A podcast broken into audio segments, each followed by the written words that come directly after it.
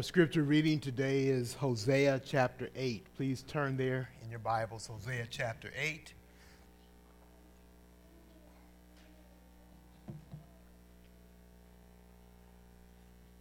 I know you found it when you look up at me.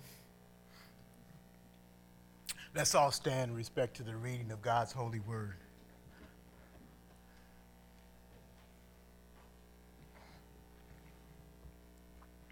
Set the trumpet to your lips.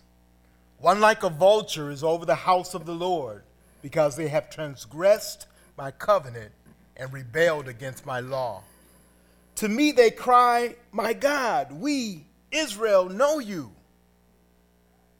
Israel has spurned the good. The enemy shall pursue him. They made kings, but not through me. They set up princes, but I knew it not. With their silver and gold they made idols for their own destruction. I have spurned your calf, O Samaria. My anger burns against them. How long will they be incapable of innocence? For it is from Israel. A craftsman made it. It is not God. The calf of Samaria shall be broken to pieces. For they sow the wind, and they shall weep, reap the whirlwind.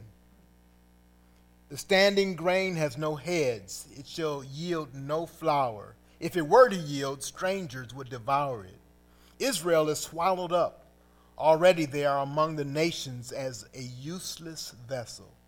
For they have gone up to Assyria, a wild donkey wandering alone. Ephraim has hired lovers. Though they hire allies among the nations, I will soon gather them up and the king and princes shall soon, shall soon writhe because of the tribute.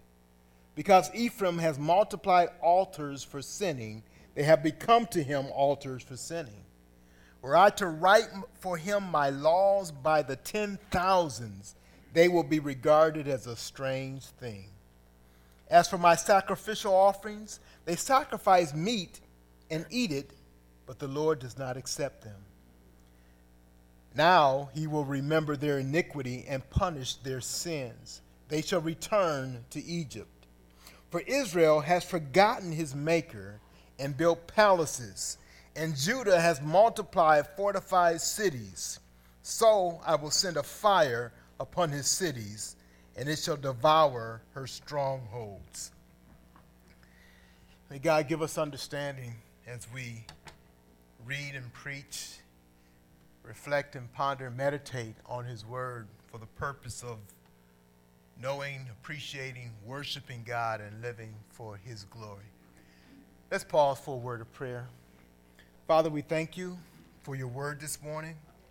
We pray that you would just purify our hearts, take away those things that would distract us, some things that we would just naturally think on, the things of life that may not be good or bad, but just things that occupy our thinking, we pray, Lord, that you would help us to put those aside.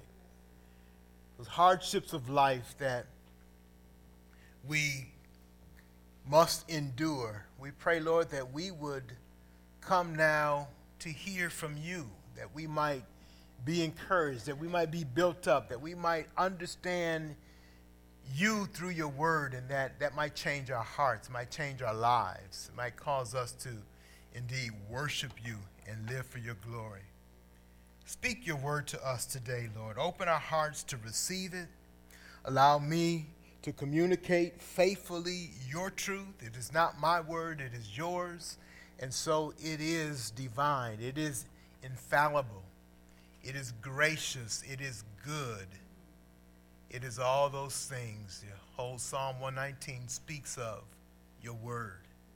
So we pray, Lord, that our hearts be ready to receive it today and do the work in our hearts that's necessary for us to receive it and necessary for us to live it out so that we would be in obedience to you.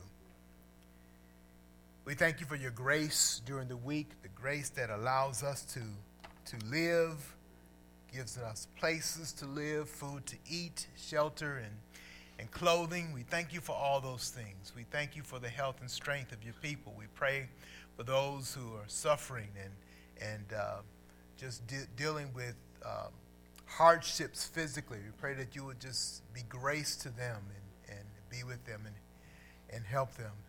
Help them to remember you and to look to you for help and to honor you even as they go through the hardships that they go through. We pray for our families, our marriages, Lord. You would strengthen, that you allow us to be examples and testimonies to each other and allow us to, to live a life of faith, trusting in you in all that we do. We pray this now in Jesus' name. Amen. Please be seated as the choir comes for a song before God's word preached today.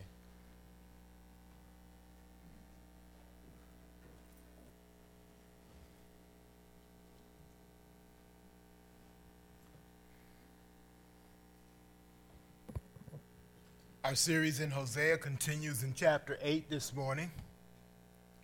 And I've entitled this Israel's Hypocrisy. Israel's Hypocrisy. Let's take a look at the background for this chapter. So, if you would put a marker, if you have a physical Bible versus electronic, you can put a marker in Hosea 8 and turn back to 2 Kings chapter 17. 2 Kings chapter 17. I'm going to read quite a few verses there, so I want you to follow along. Again, don't get tripped up on the names. I may stumble a bit pronouncing them, but I want you to get the flow of what's happening. Ask yourself the question what's happening to the nation, Israel, and what is God going to do? Second Kings chapter 17. In the twelfth year of Ahaz, king of Judah, Hoshea, the son of Elah, began to reign in Samaria over Israel, and he reigned nine years. Let me pause here. This is, this is common when they look at the history in Kings to talk about both nations, the nation Israel and the nation of Judah. They're split. And to describe one king in reference to the king of the other nation. So it says, in the 12th year of Ahaz, king of Judah, that he looked at the king of Judah, in his 12th year, this king of Israel took over. His name is Hoshea. Okay, and he reigned nine years. So let's go on, verse 2. And he did what was evil in the sight of the Lord, yet not as the kings of Israel who were before him Against him came up Shalmaneser, king of Assyria. And Hoshea became his vassal and paid him tribute. But the king of Assyria found treachery in Hoshea, for he had sent messengers to So, king of Egypt, and offered no tribute to the king of Assyria as he had done year by year. Therefore, the king of Assyria shut him up and bound him in prison. Then the king of Assyria invaded all the land and came to Samaria, and for three years he besieged it. I want you to get a sense for what's happening here. It's talking about this is in the time of Hosea's writing. If you would take a look at Hosea chapter 1, you'll see one of the kings that was listed there during this time of his life and his writing uh, is, in fact, this king that we see here, Hoshea, um, uh, or actually Ahaz of Judah. And uh, Hoshea is one who, who reigned during Israel during that time. Now, what's going on here is the king of Israel has an enemy. The nation is Assyria. And they're coming up and they're threatening Israel. It says in verse 3 Against him came up Shalmaneser, king of Assyria. And it says in verse 3 that Hoshea, the king of Israel, paid him tribute. What's tribute? it could be a tax. It's, it's more, more like just a ransom. The king of Assyria says, hey, dude, you either pay me or we taking y'all out. Oh, yeah, yeah, okay, we'll pay you. That's what he did. He made a, a, deal with the king of Assyria. Now, what's wrong with that? You would think that that's just that's king leadership. Uh, what's wrong with that? And, and, and, the references in, in, in, um, in Hosea will help us see this. What's wrong with that is he relied on bargaining instead of relying on the Lord. Let's talk about how smart he thought he was. Look what happens. Verse 3 Against him came Shalmaneser, king of Assyria, and Hoshea became his vassal and paid him tribute. But the king of Syria found treachery in Hoshea, for he had sent messengers to So, king of Egypt, and offered no tribute to the king of Assyria as he had done year by year. Here's what happened Hoshea, king of Israel, figured, hey, I got one enemy over here. I, he ain't doing me no good. I'm going to stop paying him, and I'm going to start paying this guy over here, Egypt and I'm going to pay Egypt to fight Assyria. And like before, I was paying Assyria to fight Egypt. Now I'm going to pay Egypt to fight Assyria. He's played, uh, uh, uh, taking one against the other, or, or putting them against each other, and he thinks he's really smart in doing that. If you put one enemy against another enemy to protect you from each other, eventually what happens? They both turn against you they both turn against you. It's like having two bullies. And you say, Look, dude, I'll pay you if you protect me from this bully. And you go to the other bully and you say, Hey, I'll pay you if you protect me from this bully. You hope they'll beat each other up and get out of your life. That's what he was hoping. That ain't what happens. Let's continue on. He thought he was smart. He didn't need God. He could run his own business. And he had a smart way of doing it. I'm not big enough to fight him. I'll beat him by being smart. That's what he figured. Verse 6. Or let's go to verse 5. Um, the end of verse 4, actually. Therefore, the king of Assyria shut him up and bound him in prison. Then the king of Assyria invaded all the land and came to Samaria. By the way, Samaria is the capital city of Israel, of north, the northern kingdom. See, they had gone away from the southern kingdom um, where Jerusalem should have been their, their, their, capital, but Samaria, they had made a new capital. Samaria was the, the capital. So when you hear Samaria, you know what it's talking about. The king of Assyria invaded all the land and came to Samaria, and for three years he besieged it. Verse 6. In the ninth year of Hoshea, the king of, the king of Assyria captured Samaria, and he carried the Israelites away to Assyria and placed them in Halah and on the Habor, the river of Gozan, and in the city of the Medes. I'm going to read now from verse 7 through 18. I just want you to see how the Bible describes what's going on. And this occurred because the people of Israel had sinned against the Lord their God, who had brought them up out of the land of Egypt from under the hand of Pharaoh, king of Egypt, and had feared other gods and walked in the customs of the nations whom the Lord drove out before the people of Israel, and in the customs that the kings of Israel had practiced. And the people of Israel did secretly against the Lord their God things that were not right they built for themselves high places in all their towns, from watchtower to fortified city. They set up for themselves pillars and asherim on every high hill and under every green tree. And there they made offerings on all the high places, as the nations did whom the Lord carried away before them. And they did wicked things, provoking the Lord to anger. And they served idols, of which the Lord had said to them, You shall not do this.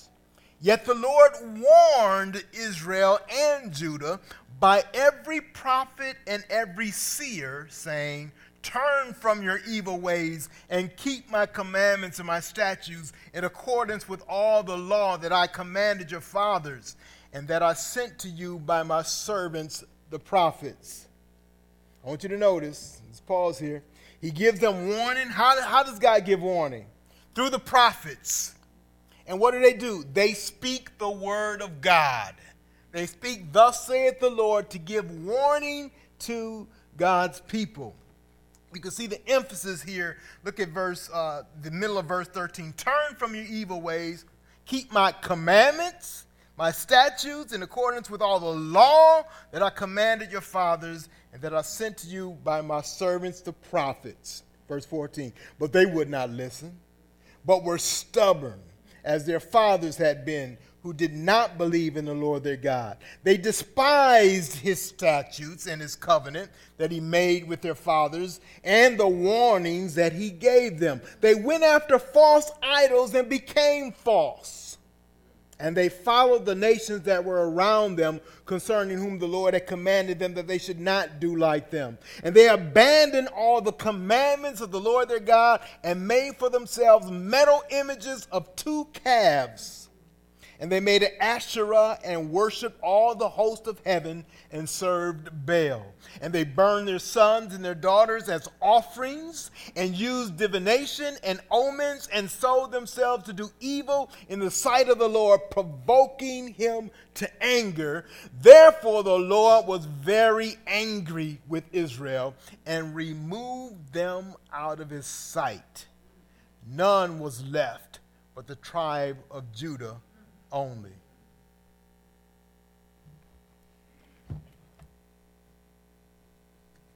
Go back to Hosea chapter 1, verse 1. The word of the Lord that came to Hosea, the son of Beeri, in the days of Uzziah, Jotham, Ahaz, and Hezekiah. Ahaz is the king that's mentioned in 2 Kings 17 1 and what came of the kings of Israel, I mean the kings of the, uh, Israel after him. Now let's go back to our text in, in Hosea chapter 8. I've entitled this chapter The Hypocrisy of Israel. The Hypocrisy of Israel. Well, I reflected, how can I preach this chapter? I thought, well, let's just take what the Word of God gives us as, uh, as, our, as our cue on, on how we and what we should emphasize here. There are three, what I would call three vivid pictures in this chapter. And that's why I've come to just know, uh, come to love the Word of God, especially in these minor prophets, because the prophets speak by symbols and pictures, and they help us see what God's anger looks like, what his judgment looks like, even what his grace looks like. There's three pictures, uh, and these three, three pictures are, are about this. The first picture we're going to see is about the announcement of God's judgment. The second picture is a picture of sin, and the third picture is a picture of God's judgment. So the first picture being an announcement of God's judgment. How's that picture? Look at the very first verse of chapter 8 of Hosea. Set the trumpet to your lips. What is a trumpet used for? It was used to announce. It was used to get people's attention, attention to call them so that they could hear the announcement that was about to be said. And then the people would gather and say, What's happening? What's going on? So the trumpet was used as a call. It was a call to arms. It was call. It was. A, it was a call of warning that there's dangers coming. Whatever it was, it was. A, it was a call to announce something. Now, people don't listen to announcements all the time. In our very church, happens all the time, right? What time is that service? How much we got to pay? When we got to be there? Who's supposed to be there when? We don't have Sunday school next Sunday. Service starts at 10 o'clock. Most people need to be here at 9 o'clock to get ready for service. Those who sing. Those are announcements. Some, sometimes they just, we hear them and they go in one ear and out the other. The trumpet is to get the attention of the people. That announcement is coming. So he says in verse 1 Set the trumpet to your lips. Another picture of impending judgment is in the very, very next phrase. One like a vulture is over the house of the Lord. One like a vulture is over the house of the Lord. Now, in, in, in, in our we, we live in an urban environment and we don't often we don't we don't see vultures here, but you know what a vulture for when you're in the wilderness, when you're in that kind of environment, uh, vultures circle around an animal that is either dead or about to die. Right? And so when you see a crowd of vultures circling, you can look in the horizon, you see, oh boy, something going on there. Maybe the lions just made a kill. And they're waiting, the vultures are waiting for the lions to finish their meal so they can have some. Now, see, in, in, in, in city life, it's more like this. When you see a circle of flies flying around somewhere, you kind of know what that means. Watch where you step, right? Watch where you're going. Because that symbolizes something. They're announcing something for those of us who want to pay attention. They're announcing something. Watch out. Watch out over there. The vultures are announcing something. They are announcing an impending judgment. We, we, we see this in, in, in Revelation 19. They're, they're, they're coming for a great feast. This is a warning of God's judgment that is coming on the nation. So we have that picture of this announcement that, that God is about to do something. We have a picture of Israel's sin, the cause the, for this announcement. Because they have done this, God is about to act. A picture of that sin, we have actually three symbols that, that help us see that. The first is in verse 5 when he says this I have spurred your calf, O Samaria. And we mentioned Samaria was the capital of northern, northern, uh, the northern, northern tribe of Israel. And God says, I have spurned your calf. We think about a calf, well, that, that's very strong symbolism. In Israel's history, calf uh, was used for sacrifice, but what, what springs to our mind is the golden calf that was set up by an idol by the Israelites when they crossed the, the, the Red Sea, and there was uh, uh, uh, uh, uh Moses. Um, who came and saw the people who had made a calf and were bowing down and worshiping it. A golden calf. Well, we saw in our passage in the background in 2 Kings that they had made calves. They had made these idols and they were worshiping it. And God says in verse 5, He spurns that. Look at the very next verse. He says, For it for it is from Israel. A craftsman made it. It is not God. The calf of Samaria shall be broken to pieces. And so they had set up a, a calf. And this, this gives us a visual image of their idolatry and of their sin. They had gone off to worship something else that man had made and that they were making it to be their God instead of God. God says, I'm going to break it in pieces. It's not God, it's something made by craftsmen. Another picture of their sin is in verse 8. He says, Israel swallowed up. Already they are among the nations as a useless vessel. There's the picture a useless vessel. When I think about a useless vessel, I think about going to the junkyard, or often, oftentimes you'd be driving on a country road and you would see cars that just are sitting in somebody's backyard that are fully abandoned. They look rusty, they look useless. They don't have an engine, the engine might be on the side somewhere else the, the whole car is taken apart and it just sits there. But uh, you know, if you knock on the door and talk to that person, hey man, you want you want to sell that '54 Chevy? He thinks it's worth something. He's gonna barter with you for a price. He ain't gonna give it away. How long has it been sitting in your backyard? Oh, about 30 years. How much you want to sell it for? Uh, I ain't got a price on it yet. What? You should be glad I just hauled it off and get it out of your yard. It's a useless vessel. That's the picture here. And that's the picture of what happens when sin comes into our lives and devastates us. We think we something. But onlookers say, man, you wouldn't want to be a neighbor to that person. Most people wouldn't. Like, when is he going to clean up his yard? Useless vessel. Another picture in verse 9 is a wild donkey wandering alone.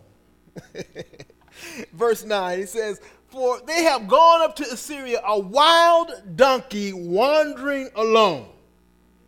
It gives you the sense that this is something that is looking for a place to go, but has kind of lost his herd or whatever you call the collection of donkeys that, that would roam the range. He's all alone and he's wandering. He seems to be lost, going nowhere by himself, abandoned, so to speak. It's like that a car that's abandoned in the backyard that's useless. These are pictures of sin. The Bible doesn't paint pleasant pictures of sin. It's much different than what the world paints. The world paints things that, you know, hey, this is the thing to do. You're gonna, you're gonna love this. This is gonna be good for you. When you get into to sin, that's how the world advertises sin. We now have a governor who thinks it's to our advantage to have marijuana legalized. And you can feel whatever way you want to about it. But I ask myself, what happened to regular medicine? Here's the same person that says that, you know, he came from the education department to say that we're going to make education better, but the first thing we'll do is give everybody access to marijuana and make things better for them.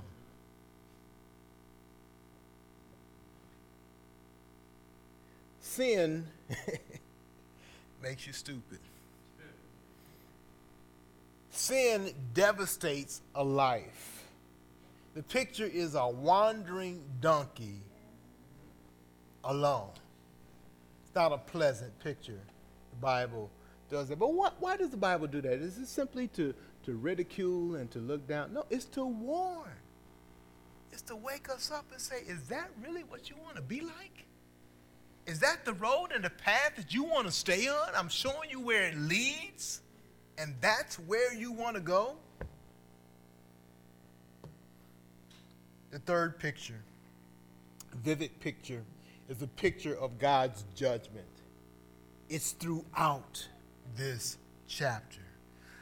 I went verse by verse to look at every phrase in every verse and pick them apart and put them in different categories and say how many verses or phrases or words depict the judgment of God. And that was the overall arching theme of this whole chapter.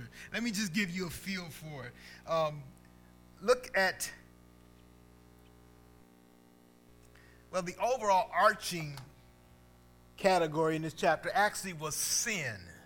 And the next one was God's judgment. So you see that it, it's, it's, it's, it's teaching us this that Israel has sinned and that God will be sure to judge. Look at verse 5. It says, His anger burns. My anger burns against them. Verse 6 it says, The calf of Samaria shall be broken to pieces. In verse 7, he says, They sow the wind, but they shall reap the whirlwind. That's an interesting phrase. They sow the wind, maybe a gentle breeze, they're going to reap a tornado or hurricane. He says this is a sense of sowing and reaping is, is a picture of God's judgment. We sow a little bit, we reap a whole lot. You sow one seed, it's planted, it grows into a full tree that bears fruit on all the branches that has many seeds in every piece of fruit. You sow a little, you reap a whole bunch. It's a picture of God's judgment. It's also a picture of God's grace and the harvest. God grace takes us in our life and just need a touch of it. Jesus said if you had the faith the size of a mustard seed, that'd be enough. Because of who your faith is in, it is in God. He, he multiplies His grace to us. And so we can be thankful for that. So we, we see these uh, uh, pictures of, of God's judgment. They shall reap the whirlwind. In verse 7, it says they're standing grain doesn't have any head or any flour. In other words, their, their crops are going to be devastated. They're going to have nothing to eat. He says, even what's left, the strangers would devour it. you know, we, we don't quite understand devouring, but uh, put it to you this way. There, a little while ago, there were several stores, several Walmart stores that were going to close in our area. And you know what happened. When they were going to close the stores, they, they had to get rid of all the merchandise. And so everything goes on sale and everything get a reduced price. You, you know, if you was like me, you was at one or two of those trying to see what you could get for a good deal. But I went to one or two and I decided not to go back. you know why? It was getting kind of vicious in there. folks, folks were like, "Hey, I'm grabbing this, and you better get out my way." I mean, it, it was it was like uh, our, our, joyous Christmas time celebrations, of people going shopping and, and, and, and, trying to get their gifts and their goodies, and uh, having no regard for other people around them. But you know that, that that's that's a, a, a picture of devastation. And, and he says in verse 7 that strangers would devour whatever was left from their fields. He says in verse 8 that Israel will be swallowed up. That's a vivid picture of God's judgment, swallowed up um, I, I, think of, uh, I watch the, uh, many of the National Geographic and animal shows, and you watch uh, a, a, huge beast or an animal like an alligator or crocodile, you watch how he attacks his prey and tears them apart and swallows them. Not a pleasant thing.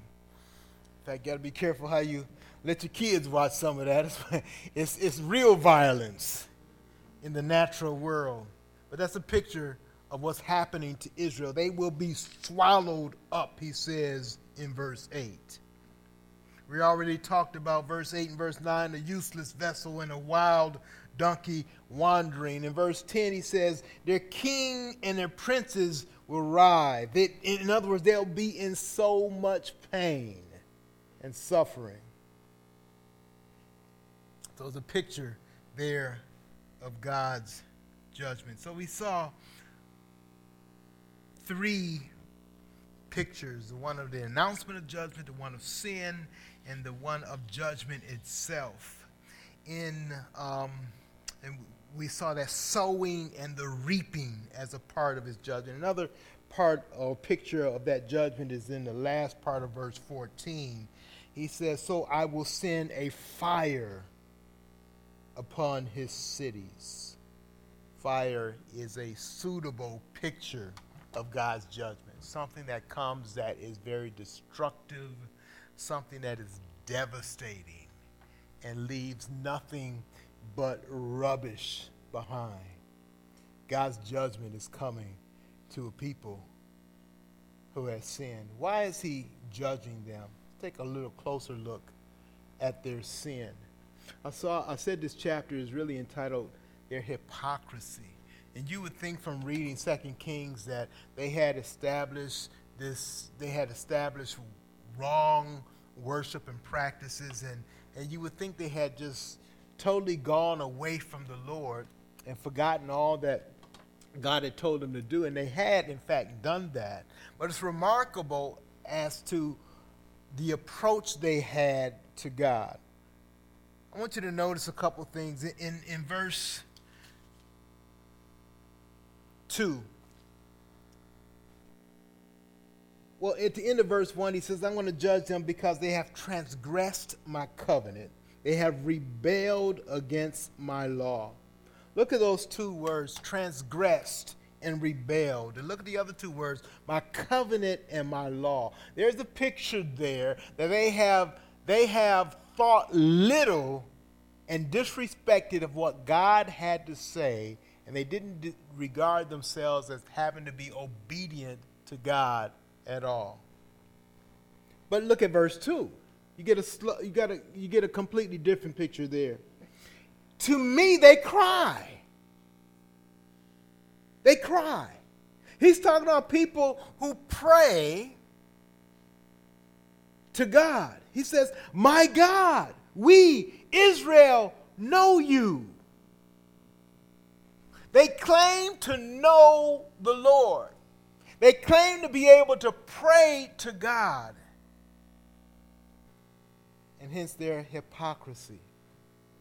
These are people who want to have God as their God for their advantage, but don't want to walk according to his law and according to his word. They don't want to walk in obedience to him.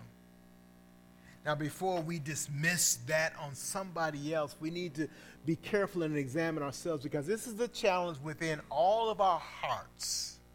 Do I embrace God because I understand who He is, but fail to obey Him in all that He says? Then I am being a hypocrite like the Israelites were. I need to guard myself against that kind of a mindset. The mindset that says, I came to church today, I'm here, I'm okay. God can't be giving me a warning. God can't be calling me to look at my own behavior, my own life, and examine myself to see if I fall in line with Him. What was happening with these people is that they had total, total disregard for what God was saying. Notice their attitude.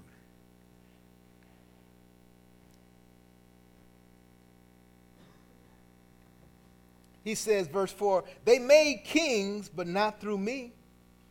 They set up princes, but I knew it not.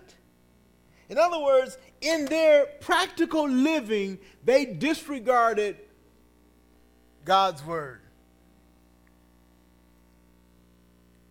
They went about doing things for their own advantage and for their own good, but they did not include God. They did not trust God. They made these kings, these princes, so that they could be a superior nation and they would not have to trust God.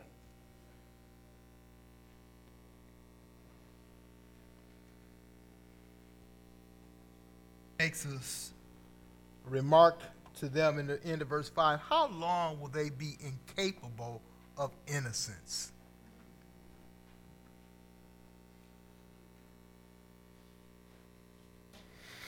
When I talk about them relying on others besides God, it says in verse 9, they have gone up to Assyria. We talked about 2 Kings chapter 17 is how instead of coming to the Lord, and submitting to him and relying on him for their protection, they had gone somewhere else. They had gone up to Assyria, he says. In verse 9 says, Ephraim has hired lovers. Verse 10, though they hire allies among the nations. So, what they were doing, just what we saw illustrated in 2 Kings, is that they had hired allies, they had hired those who would befriend them and protect them instead of going to God. Psalms 127 1 says, Except the Lord build the house. Let me read it for you. Psalms 127, verse 1. Unless the Lord builds the house, those who build it labor in vain. Unless the Lord watches over the city, the watchman stays awake in vain.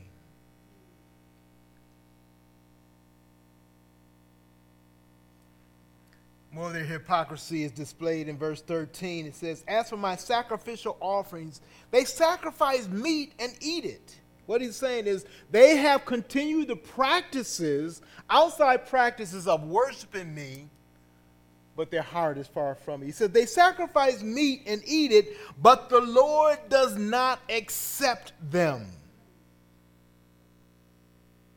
Verse 14 Israel has forgotten his maker and built palaces. They built places of security. It says, verse, the next phrase, and Judah has multiplied fortified cities. They wanted to be secure, but they wanted a security that did not include a dependency on God.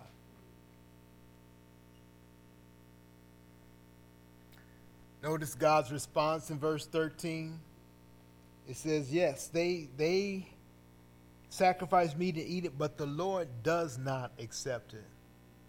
He's not accepting that worship. God sees the heart. He sees through the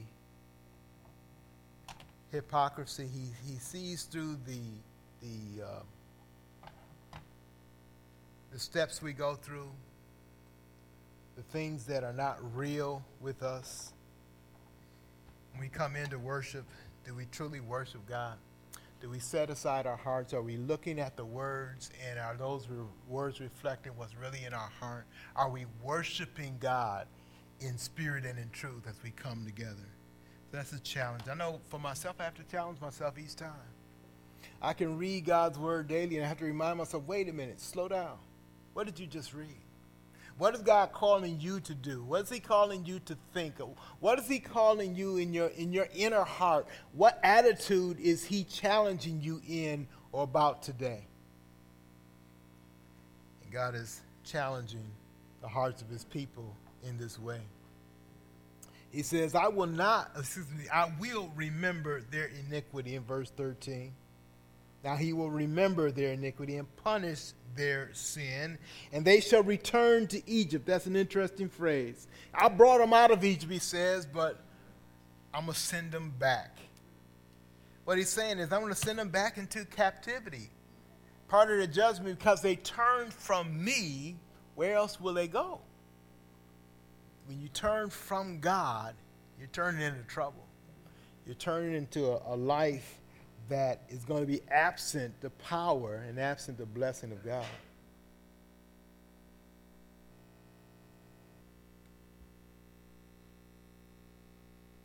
Mention this in verse 2. They said, We know you. We know you, Lord.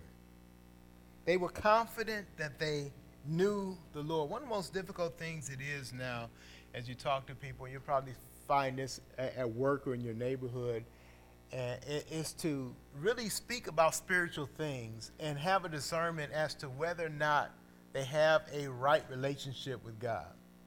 And in fact, I found that people don't even want to talk to you about it. They, they'll say, Well, I go to church. And they don't want you to dig any deeper than that. How often do you go to church?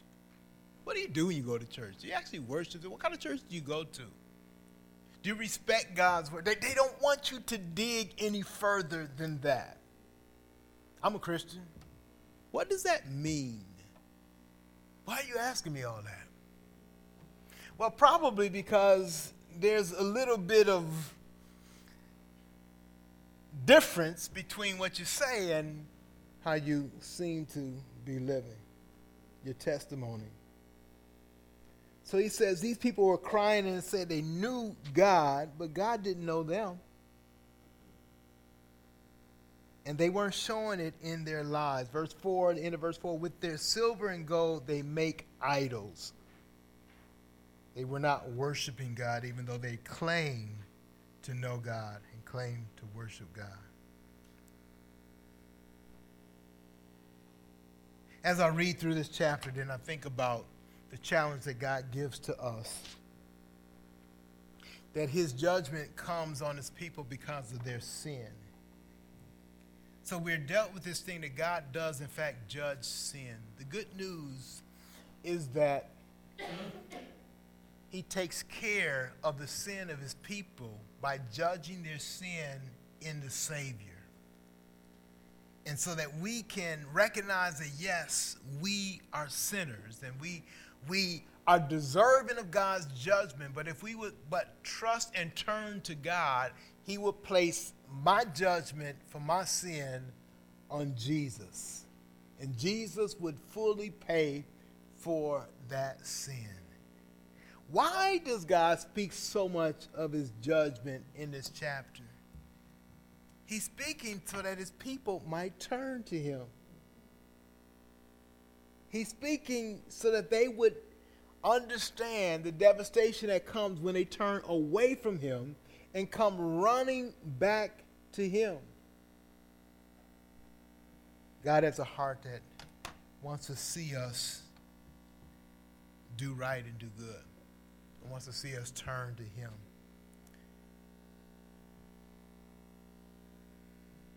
And He gives adequate warning to us what happens in our sin.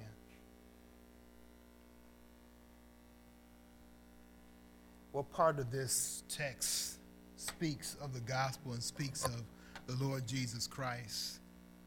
We can see Jesus being compared with the false worship that Israel had and the calf that they had that set up as a false idol.